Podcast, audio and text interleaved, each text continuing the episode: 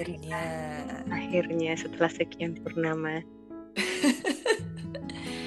setelah mencocokkan jadwal yang tidak cocok-cocok selama berminggu-minggu.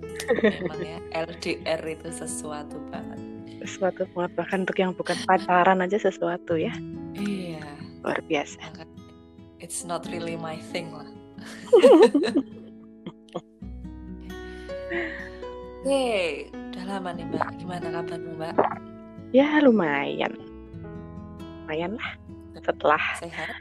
berbagai macam alergi dan teman-temannya ya lumayan. Dirimu bagaimana dirimu? Ya, uh, jasmani sih sehat, insya Allah. Rohani? Rohani ya disehat-sehatkan. Mana sekarang tuh summernya minggu ini terutama. Uh, summer kok 13 derajat. Iya, di sini aja bulan Juli kok hujan. What? Iya, oh di iya, sini. kui dan climate change is real ya kui. Oh, oh. Luar biasa. Jadi kita ngomongin apa nih harusnya ya? Nah, waktu itu kan kita udah ngobrolin uh, pahit-pahitnya hidup di luar negeri. Pahit. Sekarang kita ngomongin yang enak-enak lah, biar lifting the mood. Oh gitu ya. biar orang nggak takut gitu loh sama bayangan bayangan-bayangan atau ide-ide untuk untuk tinggal di luar negeri lama baik studi maupun alasan yang lain. Nah, nek menurutmu sendiri mbak, hmm, apa sih yang paling kamu sukai dari pengalamanmu tinggal di Jerman dan di UK? Uh, apa ya? Mungkin seeing something new ya, experiencing something new itu kan sesuatu yang menyenangkan menurutku. Tapi itu memang ini ya subjektif ya. Ada orang yang nggak suka mengalami hal baru keluar dari zona nyaman tuh ada yang nggak suka. Tapi benar-benar. For some people melihat sesuatu yang baru, mengalami sesuatu yang baru itu exciting. Exciting. Kalau aku sih Ya, gitu. Setuju, setuju. Jadi kayak ngelihat oh ternyata kalau summer itu begini, kalau winter itu begini. Oh salju tuh ternyata kalau kelamaan dingin itu ya panas loh di tangan. Oh salju itu ternyata indahnya kalau belum becek jadi lumpur. kalau nggak kepleset itu indah, begitu kepleset itu malu adanya. Iya. Iya ya, benar benar benar benar. Itu sih new experience. Kalau kamu apa? Kalau kamu? Um, sama sih, karena memang aku tuh dasarnya suka uh, nyoba hal-hal baru, ketemu orang-orang baru, terus melihat cara berpikir yang baru. Nah, itu semua ada di pengalaman-pengalaman tinggal di luar negeri itu gitu loh. Jadi kayak kayak buka perspektif, buka uh, pikiran. Oh, ternyata orang tuh macam-macam ya cara orang hidup, cara orang berpikir itu macam-macam dan ya nggak apa-apa. Nah, um, sebagai refleksi juga maksudnya jadi bikin aku nggak gampang ngejudge orang atau jadi lebih terbuka terhadap berbagai cara berpikir dan cara hidup nggak terus apa ya nggak terus pikirannya sempit gitu loh. Iya betul. menurutku itu sih. Betul. Plus juga jalan-jalan. Tak sebut tadi jalan-jalan ya terserah ya mau jalan-jalan dalam alias tempat baru atau jalan-jalan kulineran itu bebas. Iya benar. Ini juga bisa. Tapi emang karena kalau apa-apa kamu dulu kamu dulu. Iya emang jalan-jalan itu salah satu apa ya keuntungan kita berada di luar. Ya karena memang kalau udah di Eropa ya memang kan misal tinggalnya di UK atau kayak aku tinggal di Swedia gitu kan memang jadi lebih deket untuk jalan-jalan ke sekeliling Eropa misalnya. Ya kalau UK enggak sih. Ya paling ke ke Scotland. Terus juga kalian uh, visanya lain ya. Iya makanya. Mau nyebrang dikit aja pakai visa bu. Mahal bu. Ah, dasar sok-sokan. Ya begitulah ya makanya Brexit ya. Loh hubungannya apa? Ya gitu. Tapi memang ya kalau ada yang bilang kenapa sih harus melihat keindahan luar negeri orang negeri sendiri aja bagus? Loh iya memang. Betul negeri sendiri itu bagus. Bagus banget aku akan mengakui itu. Nggak kalah kok. Indonesia sama Eropa Australia pasti nggak kalah. Cuma kan kita melihat sesuatu yang baru itu tadi ya balik ke sesuatu yang baru mempelajari hal-hal yang kita tidak tahu. Kayak misalnya kita pergi ke uh, Eropa itu kan terkenal dengan museumnya. Mereka sangat mencintai sejarah gitu ya menghargai dan mencintai sejarah. Jadi kita bisa belajar banyak banget dari museum-museum mereka. Ada museum matematika ada museum lagi ya banyak banget. Aku bahkan heran ini kok ada sih museum macam begini? gitu. Yang di sini nggak mungkin ada. Di Swedia ada museum kegagalan. Nah kayak gitu tuh loh. Buat apa coba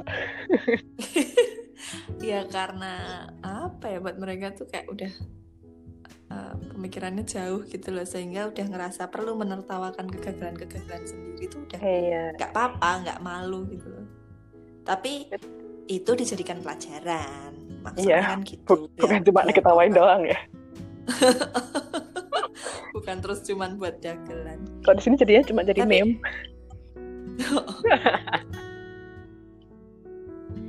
Tapi emang sih maksudnya juga kan beberapa orang ah ngapain sih uh, harus ke luar negeri jauh-jauh gitu ya. Enakan juga di rumah sendiri gitu.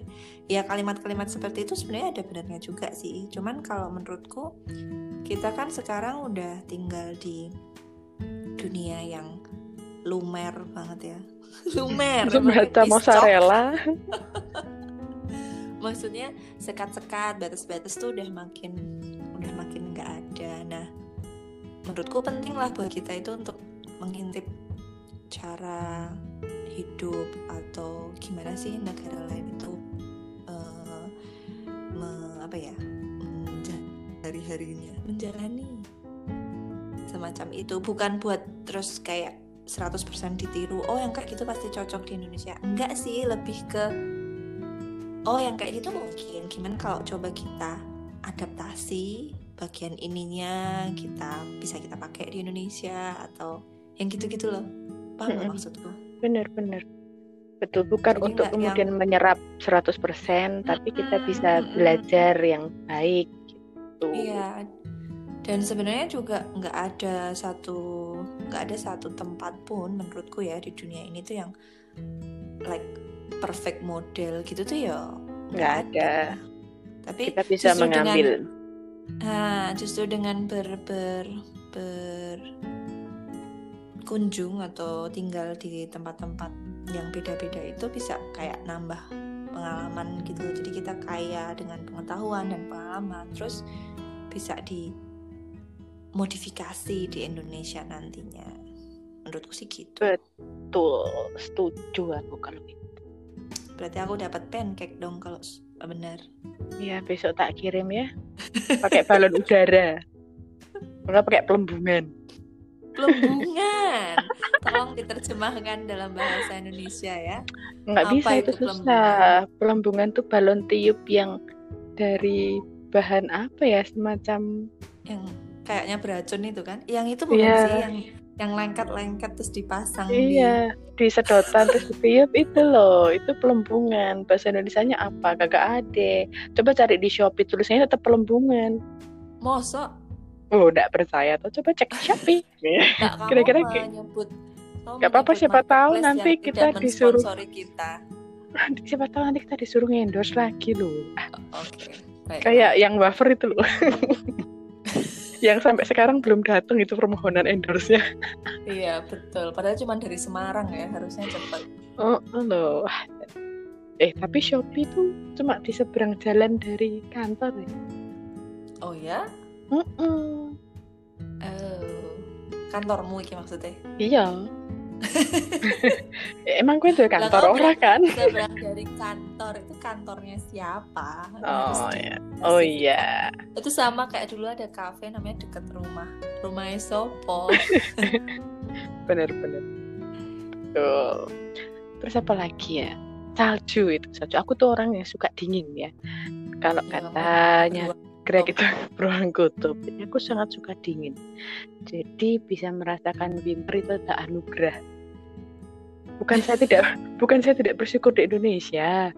Kali lagi mohon maaf ya pendengar, tapi aku tuh alergi panas matahari.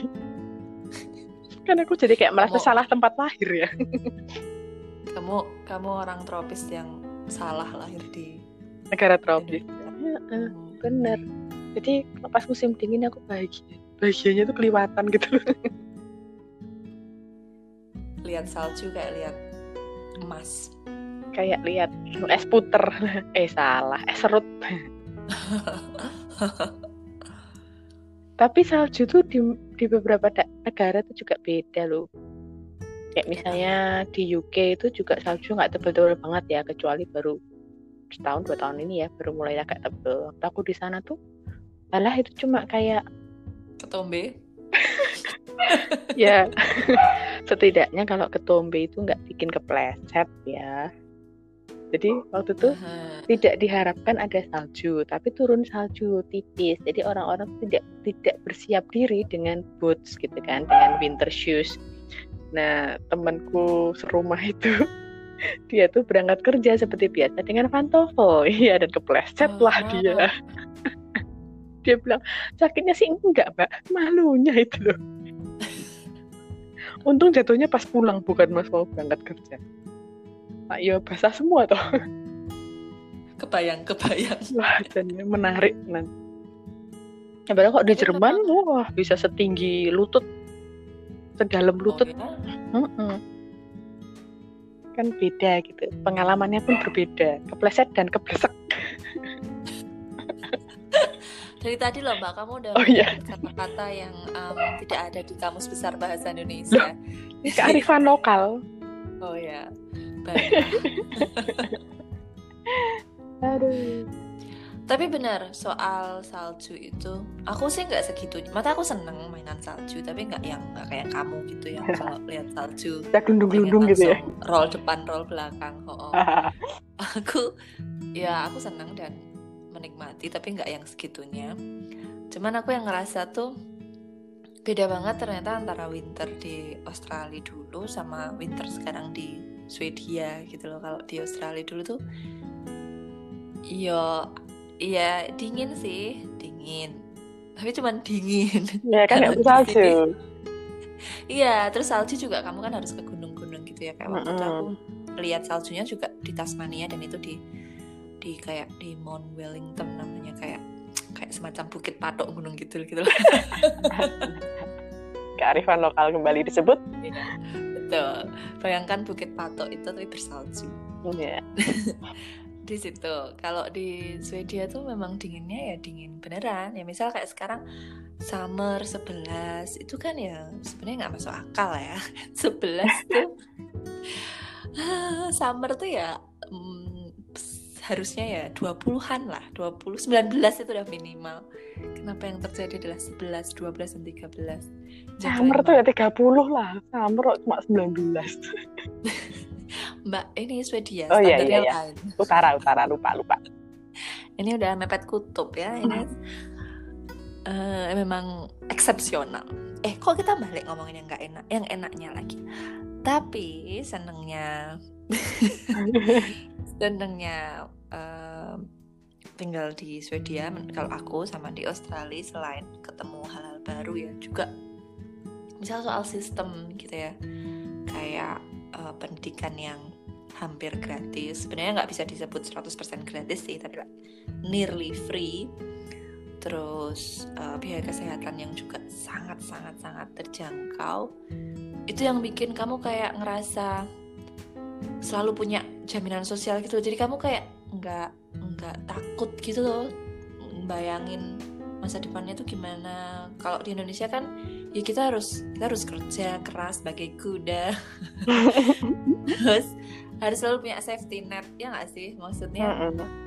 eh, kamu kerja nabung iya. Tapi kalau ada sesuatu yang hal, hal buruk terjadi terus apa? Kamu bisa kehilangan itu semua gitu loh. Jadi kayak hidupnya tuh selalu buat nyiapin nanti kalau begini what if what if what if gitu loh. Mm. ngerasa aku sih personally aku ngerasa gitu. Sementara kalau di em, di negara-negara kayak Swedia gitu tuh safety netnya tuh selalu ada. Karena memang sistem sistem negaranya memungkinkan demikian. Nah akhirnya jadi kayak setiap harinya tuh kerjanya tuh nggak terus cuman untuk securing the future gitu loh. Tapi benar-benar untuk enjoying the present. Ha-ha. Nah itu aku sih berharapnya Indonesia juga bisa gitu. Mungkin nggak sepenuhnya begitu karena karena kan ya nggak mungkin jumlah penduduknya berkali-kali lipat. Betul, tapi betul. mungkin bisa mendekati kayak gitu. Sama ini Itu yang sih. asik lagi public transport. Ah iya itu betul yang betul-betul menjamin uh, perpindahan manusia itu dengan cepat dan nyaman ke mana pun gitu loh. Termasuk Connected. juga heeh, very ya connectingnya tuh bagus terus on time banget. Ya meskipun aku mengakui Indonesia mulai ada peningkatan ya mulai ada MRT terus kereta eh, KAI itu juga sudah mulai on time. Ya masih ada sedikit-sedikit sana sini lah gitu ya tapi udah mulai baik. Tapi kalau di sana tuh memang eh, kok dibilang public transport murah tuh ya enggak gitu mahal. Public Enggak, transport di sana tuh enggak. mahal tapi kan mahalnya itu kita merasakan kenyamanan gitu mulai dari eh, ketepatan waktu fasilitas kebersihan terus di, di stasiun itu pasti ada apa pun yang kita cari itu pasti ada. Enak lah kecuali jadah tempe. Ya kecuali jatah tempe bucare eh nyebut merek. Kearifan lokal lagi nggak apa-apa dikira endorse nggak apa-apa lah gitu. ya sementara kalau di sini kan kita harus masih harus pakai kendaraan pribadi itu pun kadang merasa Iya, tidak nyaman di jalan gitu ya. Mm-mm. kayak misalnya di Jerman kan ya atau Eropa daratan itu kan terkenal dengan autobahn ya. Yang waktu itu sangat Oh, terkenal iya, iya, dengan no speed limit gitu kan. Ah, tapi ya tapi ya orang-orang itu juga drive-nya terus biasa aja gitu loh. Aku membayangkan kalau no speed limit kan juga kebut-kebutan gitu semacam Fast and Furious gitu ya ah. oh, ternyata juga enggak biasa aja kok ya makanya apa ya kayak peradabannya tuh kayak udah selesai gitu loh. Mereka udah nggak punya kayak perasaan-perasaan perlu untuk berekspresi dengan ngebut-ngebut di jalan atau apa. Maksudnya most most people ya. Nah, ya tetap ada sih ya. mor- moron is everywhere tetap, Iya, tapi betul. tapi maksudnya kecenderungannya itu kecenderungannya tuh nggak yang terus kayak memanfaatkan gitu ya. Misal kayak di di Swedia itu kan aman banget ya kamu bisa ninggal barang kalau lagi di kafe atau apa tuh sebenarnya resiko pencuriannya tuh sangat kecil. Kecuali kalau di kota student kayak Lund gitu sih masih banyak ya. Masih banyak itu eh, pencurian-pencurian khususnya pencurian sepeda. Hmm, tapi uh, relatively memang sangat aman. Bahkan kalaupun kayak aku aku tuh pernah uh, dompetku jatuh. Jadi aku nganter nganter anak sekolah terus nyepeda kan terus buru-buru gitu. Nah kan tak kantongin terus mungkin licin kali ya. Jatuh. Terus aku tuh denger ada orang teriak. Tapi karena udah buru-buru takut anakku telat aku nggak nggak nge terus nggak balik. Nah pas pas balik dari sekolah tak cek loh kok dompetku nggak ada?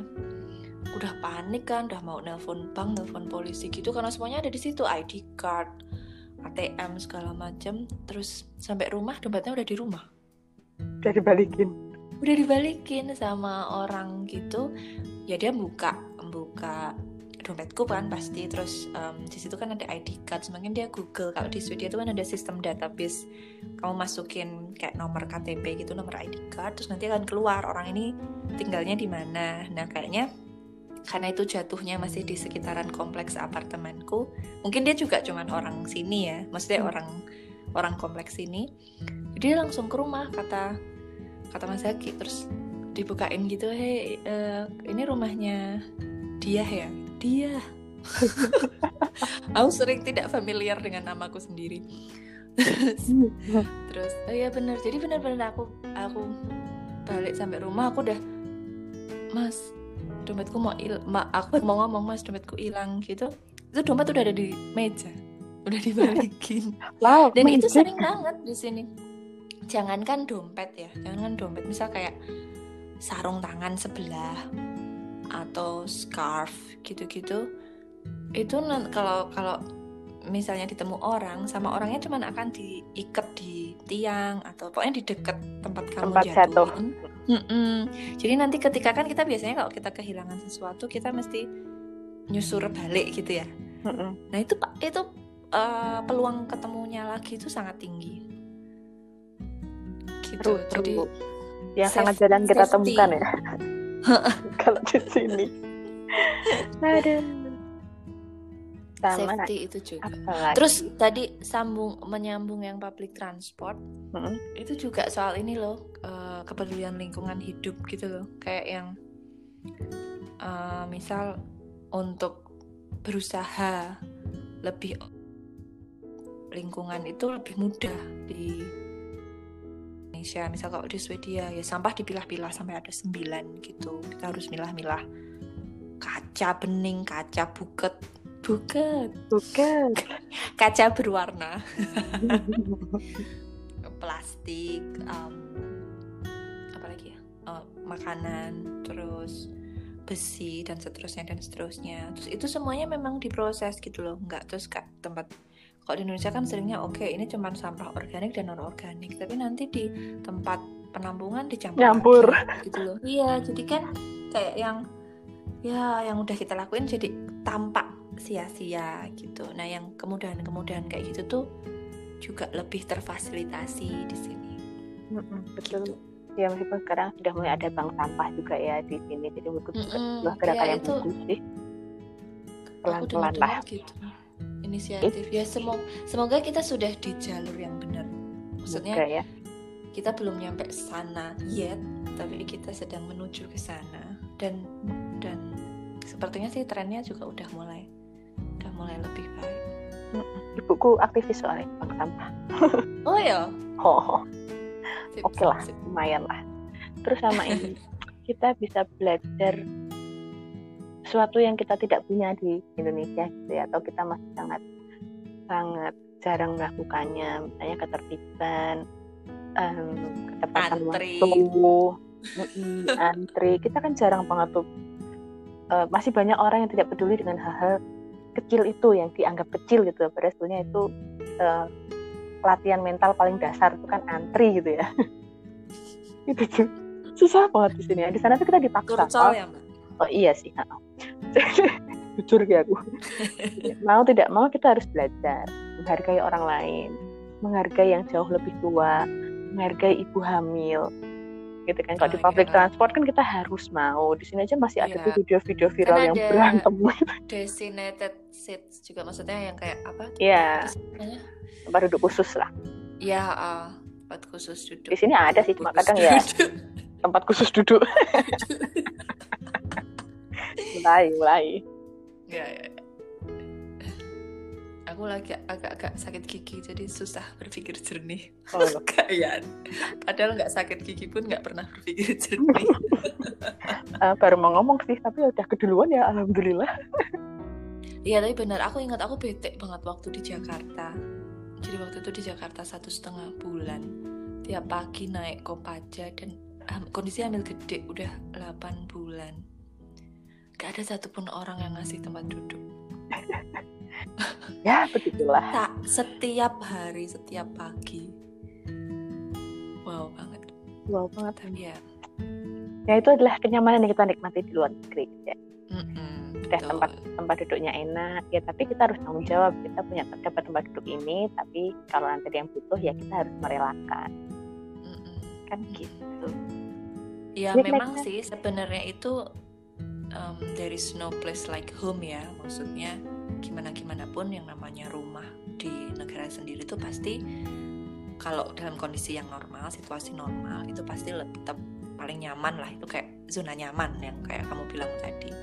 Tapi juga bahwa ternyata tinggal di luar negeri itu juga ngasih pengalaman-pengalaman baru dan perspektif baru dan juga kebahagiaan-kebahagiaan baru dalam hal kecil-kecil. Misal tadi nggak Mm-mm. perlu bete saat ngantri nggak perlu bete saat janjian sama ini sama ini. Gitu bisa beli eh, second stuff. Ah ya betul betul. kan? Barang-barang second di charity shop yang itu sekaligus kita juga apa ya Nyumbang. istilah- nyumbang kita juga bisa menikmati barang-barang bermerek Mm-mm. second dan di si- oke di lah sini malah kayak ngetren banget beli second hand tuh bukan karena kamu nggak sanggup beli yang baru tapi karena Iya. itu lifestyle gitu loh karena kamu Iya. nggak mau nyampah nggak mau boros gitu-gitu. betul sekali By the way, aku boleh nggak mempromosikan acara aku besok Sabtu nih? Boleh silahkan. Nah, mumpung uh, ini lagi edisi bahas tentang hidup di luar negeri, buat teman-teman yang dengerin podcast ini, ini pos ini uh, sponsor tidak berbayar sebenarnya, tapi karena saya terlibat jadi nggak apa-apa lah. Uh, besok Sabtu ini, Sabtu jam 3 sore di Indonesia, uh, jam 10 di Lund, Swedia saya akan memandu acara virtual tour jalan-jalan keliling kota Lund. Kita akan mengintip sedikit gimana sih cara hidup orang Swedia di Lund dan juga menjelajahi jejak-jejak peradaban tua Skandinavia yang penasaran soal Viking, penasaran soal Zlatan, IKEA, H&M, apa benar sih sing Swedia, Bluetooth dan sebagainya bisa gabung. Nah, nanti posternya ada di postingan Instagram saya Yeay. yang bisa diklik yang bisa diklik dari podcast ini nanti. Selamat me mendengar melihat ya melihat berarti ya virtual tour itu melihat. gabung lah gabung ikut jalan-jalan. Kapan lagi jalan-jalan ke Swedia sambil rebahan ya toh?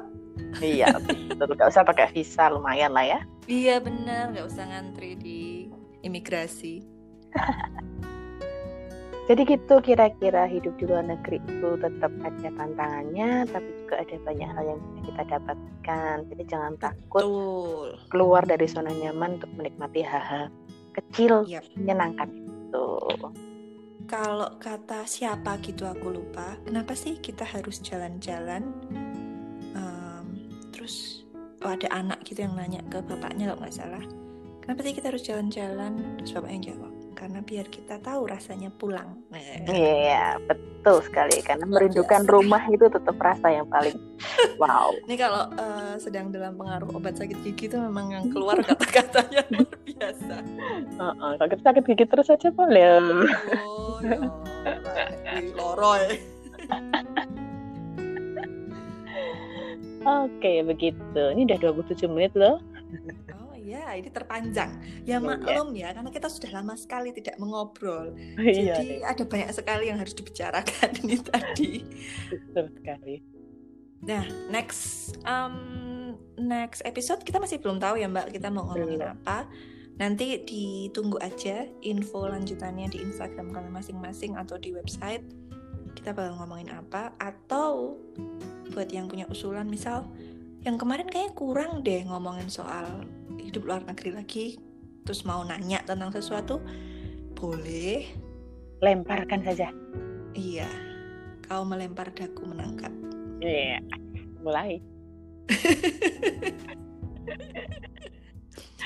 Oke sementara okay. kita sudahi.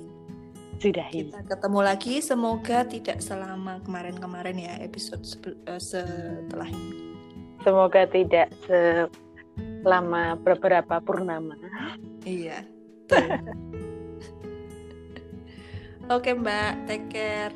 Take care juga. Sampai ketemu.